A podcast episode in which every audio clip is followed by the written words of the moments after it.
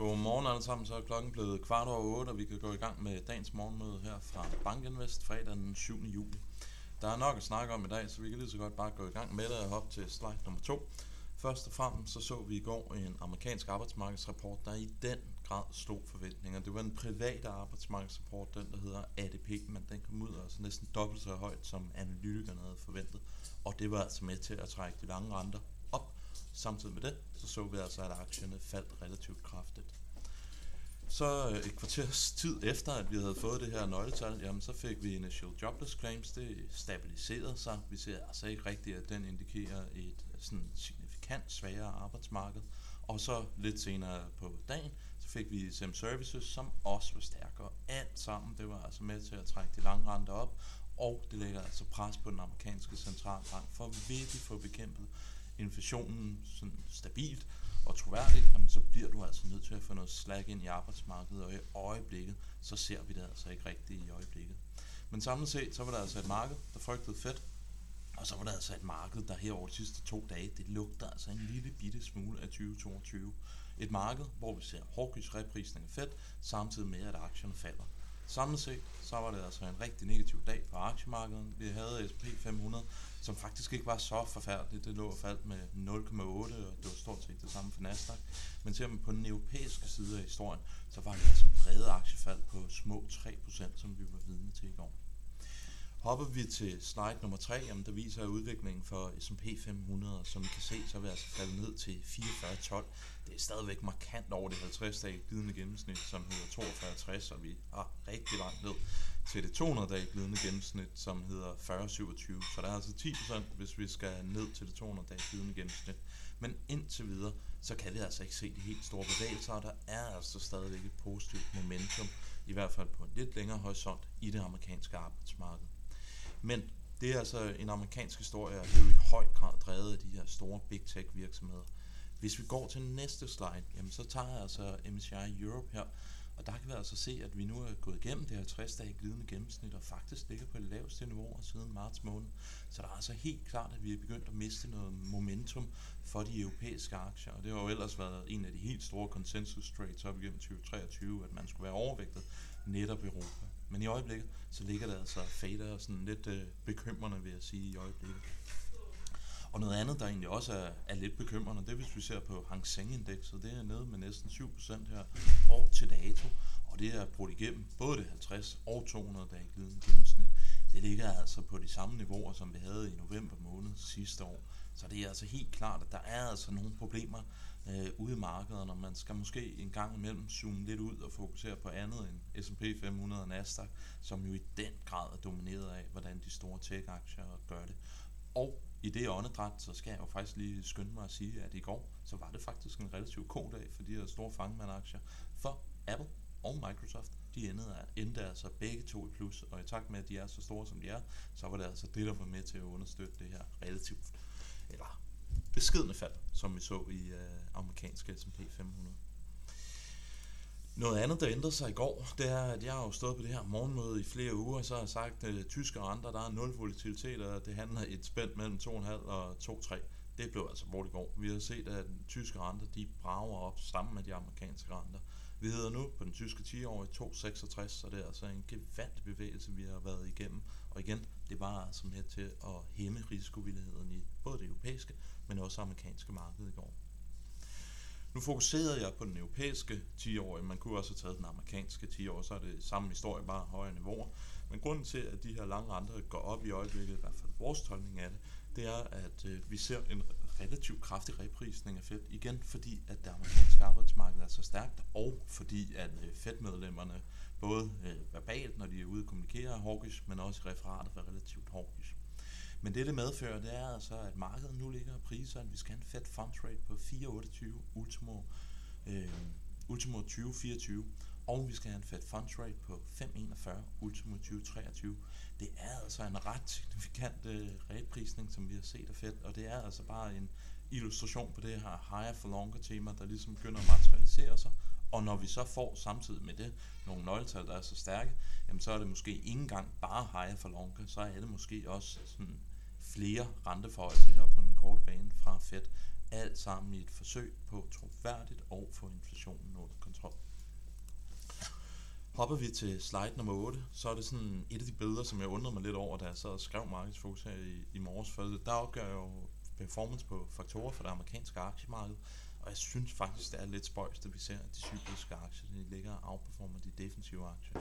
Det eneste, der sådan rigtig havde problemer, det var, det var small cap. Russell 2000 er det jo opgjort med her. Vi så heller ikke den helt store rotation mellem value og growth aktier, noget jeg egentlig også synes, man havde burde forvente sig, når vi så de her kraftige rentestigninger. Men igen, det er måske sådan lidt en illustration på, at mange af de her growth aktier, i hvert fald de store growth aktier, de handler måske lidt mindre på renten i øjeblikket, og måske lidt mere på det her AI-tema.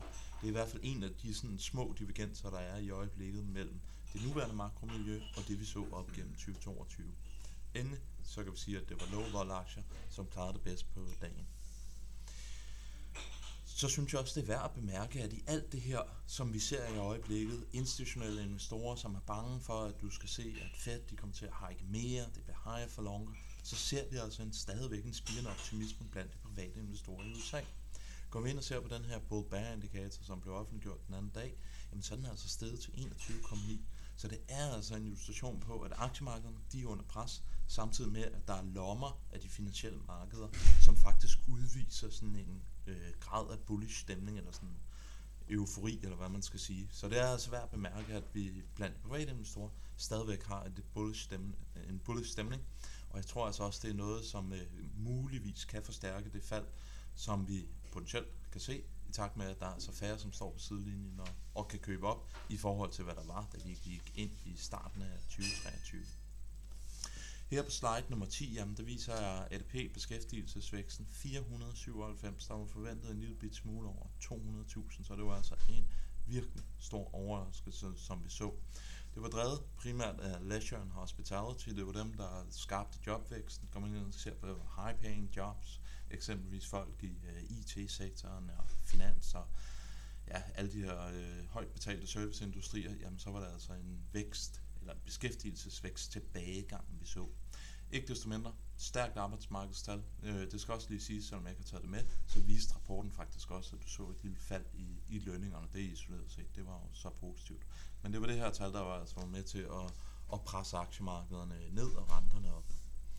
Noget andet, som er værd at bemærke, det er, at jobless claims, det kom ud stort set som ventet. Øh, de turkisblå firkanter, det er altså analytikernes forventninger, og den øh, blå linje, det var den faktiske udvikling. Så efter vi har set sådan et niveauskift øh, op igennem 2023 i forhold til det, vi har set op igennem 2022, jamen, så synes jeg altså, at vi har stabiliseret sig lidt på de her niveauer.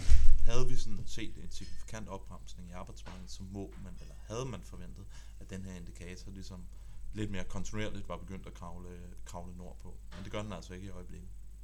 Så fik vi ISM Services, og den var stærk. Den kom ud 73, eller, den kom ud 93, 53,9, det var et svært tal at, at sige, mod en forventning på 51,2. Og det illustrerer altså bare, at servicesektoren i USA, det har det altså i øjeblikket sådan relativt godt. Og igen, så ligger der altså lidt, øh, lidt pres på den amerikanske centralbank. Beskæftigelseskomponenten, den steg også 53,1. Nu håber jeg ikke, der er flere 50-tal her. Øh, og det gjorde nye ordre også. Den steg til 55,5. Så det var altså sådan, øh, både på et headline og et underkomponentniveau, en relativt stærk indikator. Så det, jeg har taget med som de to sidste slides, det er vores makro og vores finansindikator. Og det, jeg synes, der er værd at bemærke, det er, at vores makroindikator, når vi bare ser på sådan nogle standardiserede makroøkonomiske variabler, faktisk ligger og danser lidt mellem recession og recovery. Så kan man sige, det lyder jo lidt mærkeligt, Peter, nu når I står og siger, at ISM Manufacturing og øh, går ned, og der er så mange udfordringer for økonomien. Men grunden til, at vi faktisk ser, at den egentlig klarer det relativt godt, det er jo de her ting, som vi har highlightet et par gange, som egentlig har det okay. ISM services, det er building permits, det er jobless claims, som stadigvæk ser relativt lave ud. Der er faktisk en lang række af de her indikatorer, som egentlig ser ud som om, øh, at de bunder i hvert fald, hvis man tager dem sådan direkte på det, som man kan tolke dem på. Det jeg så dog synes, der er værd at bemærke, det er, hvis man holder det op imod udviklingen i finansielle markeder, så vi har samme style cycle, vi har bare delt den op øh, i den, der er opgjort kun på makrodata, og den, der kun er opgjort på finansiel data, og det kunne eksempelvis være den relative performance mellem cykliske og defensive aktier, noget valuation mål og alle sådan nogle forskellige øh, subcomponents af det finansielle marked.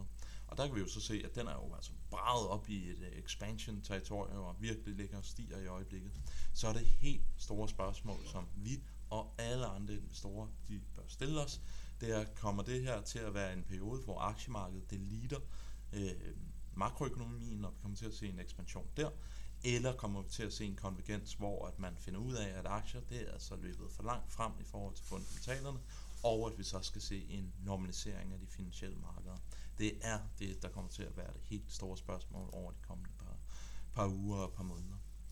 Hvad kommer i fokus i dag? Øh, amerikanske øh, officiel arbejdsmarkedsrapport, det er den, jeg her kalder non-farm. Så får vi lidt tyske øh, industriproduktion. Så kommer vi jo nok, om vi ved det eller ej, til at fokusere rigtig meget på, om aktier øh, de fortsætter med at falde, og det kunne så være en indikation på, at vi ser noget brud af momentum. Endelig så kan vi bemærke, at vi ser nogle negative markeder i Asien over de amerikanske aktiefutures. I hvert fald sidst jeg så på det, de lå nede. Med disse ord, så ønsker jeg alle sammen en rigtig god dag på det finansielle marked, en rigtig god sommerferie til jer, der går på det, og en rigtig god weekend til alle jer andre. Hej!